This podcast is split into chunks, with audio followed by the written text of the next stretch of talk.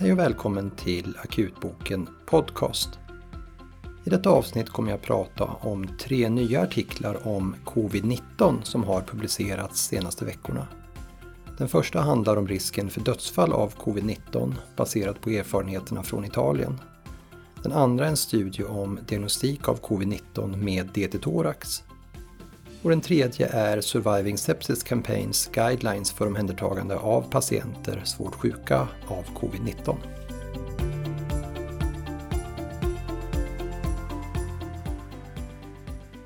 Italien är ett av de länder hårdast drabbat av covid-19 och utvecklingen där har varit mycket snabb. Det är bra att påminna sig om att landet hade sin första intensivvårdskrävande patient 20 februari för patient som smittats inom landet. Det är idag bara sex veckor sedan och landet har nu flera tusen patienter som vårdas inom intensivvård. De officiella siffrorna avseende dödlighet i covid-19 mätt som så kallad case fatality rate är i Italien 7,4 procent.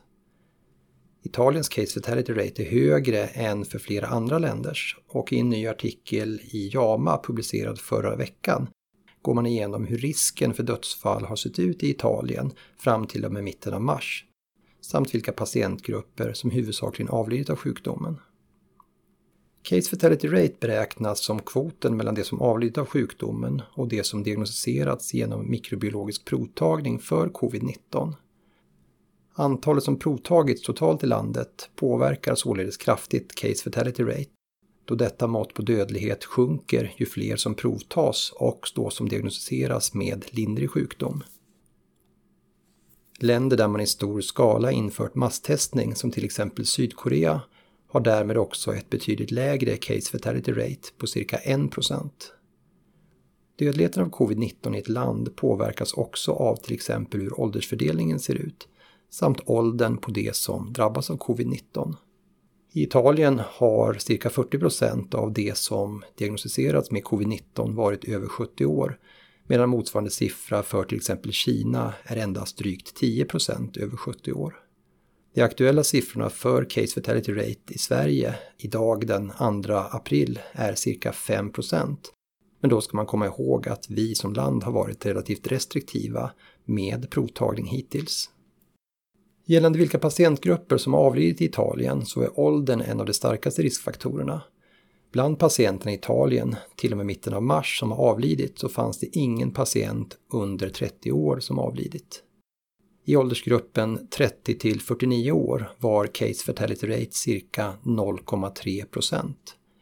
I gruppen 50 till 59 år cirka 1 procent och i gruppen 60 till 69 år cirka 3 procent för att sedan stiga betydligt i gruppen 70 till 79 år med cirka 13% case fatality rate och sedan ytterligare stiga gruppen över 80 år till cirka 20% Utöver ålder så var också underliggande sjukdomar som till exempel kemisk hjärtsjukdom, tidigare stroke, diabetes och cancersjukdom mycket vanliga bland de som avled.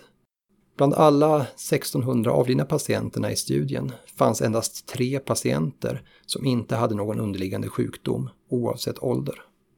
Vi vet inte hur utvecklingen kommer att bli i Sverige gällande covid-19 men min gissning är att vi kommer få en liknande utveckling som i Italien angående vilka patienter som kommer bli svårt sjuka och avlida av covid-19. Även här tror jag att ålder över 70 år och vissa underliggande sjukdomar kommer vara starka riskfaktorer, vilket är helt i enlighet med den bild vi ser nu vid olika sjukhus i landet.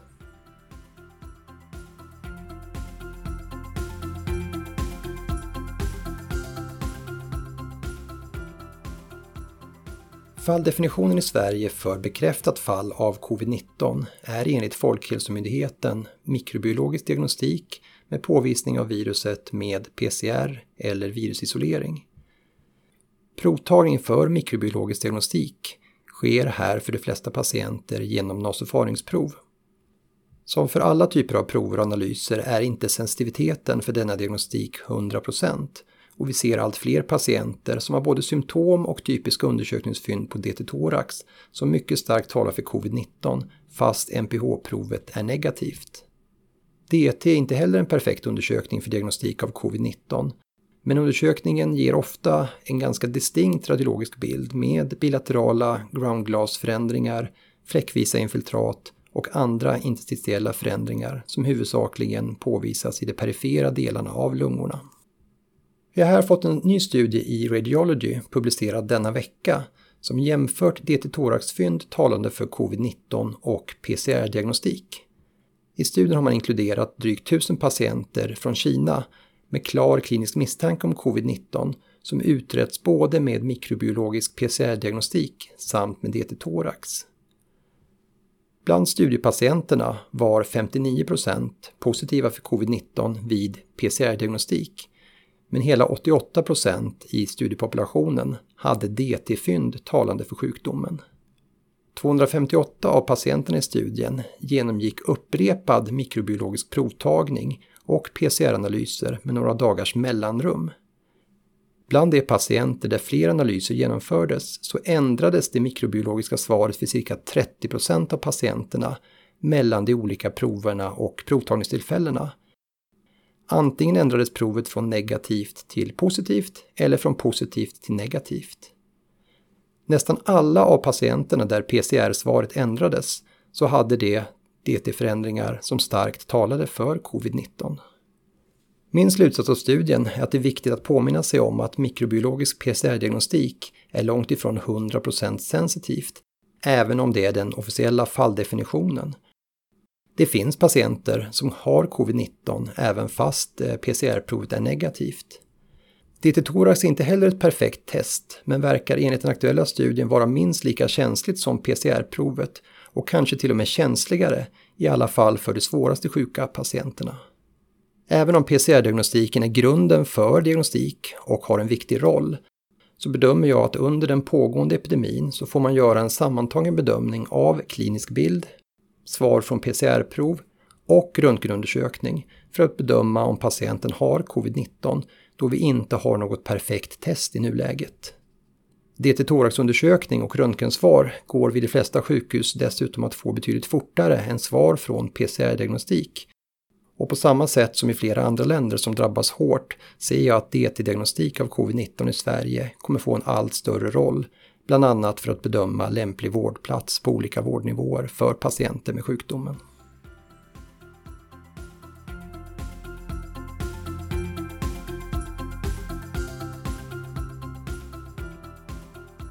Surviving Sepsis Campaign har nu i slutet av mars kommit med sina riktlinjer för behandling av patienter med svår covid-19.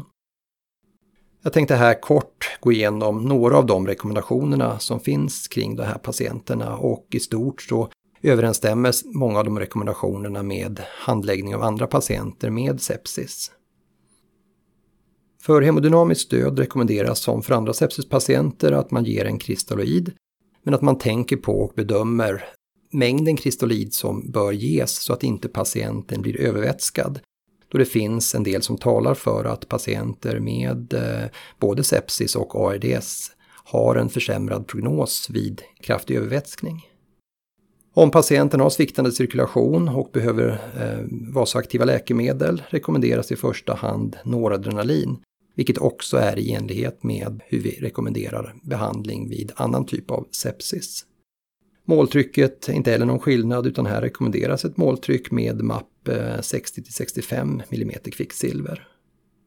När det gäller andningsstöd så rekommenderas eh, tillförsel av syrgas om syremättnaden är mindre än 90% men att man försöker hålla syremättnaden mellan 90 och 96% för att också här undvika hyperoxemi. Om patienten utvecklar mer uttalad hypoxisk andningssvikt så kan både högflödesgrimma och andra typer av non-invasiv ventilation användas. Men att man då bedömer regelbundet om patientens eh, andningsvikt försämras då det ändå finns visst stöd för att tidig intubation av de här patienterna kan vara prognostiskt gynnsamt. För patienter som intuberas och läggs i respirator rekommenderas lungskyddande ventilation i enlighet med guidelines för ARDS.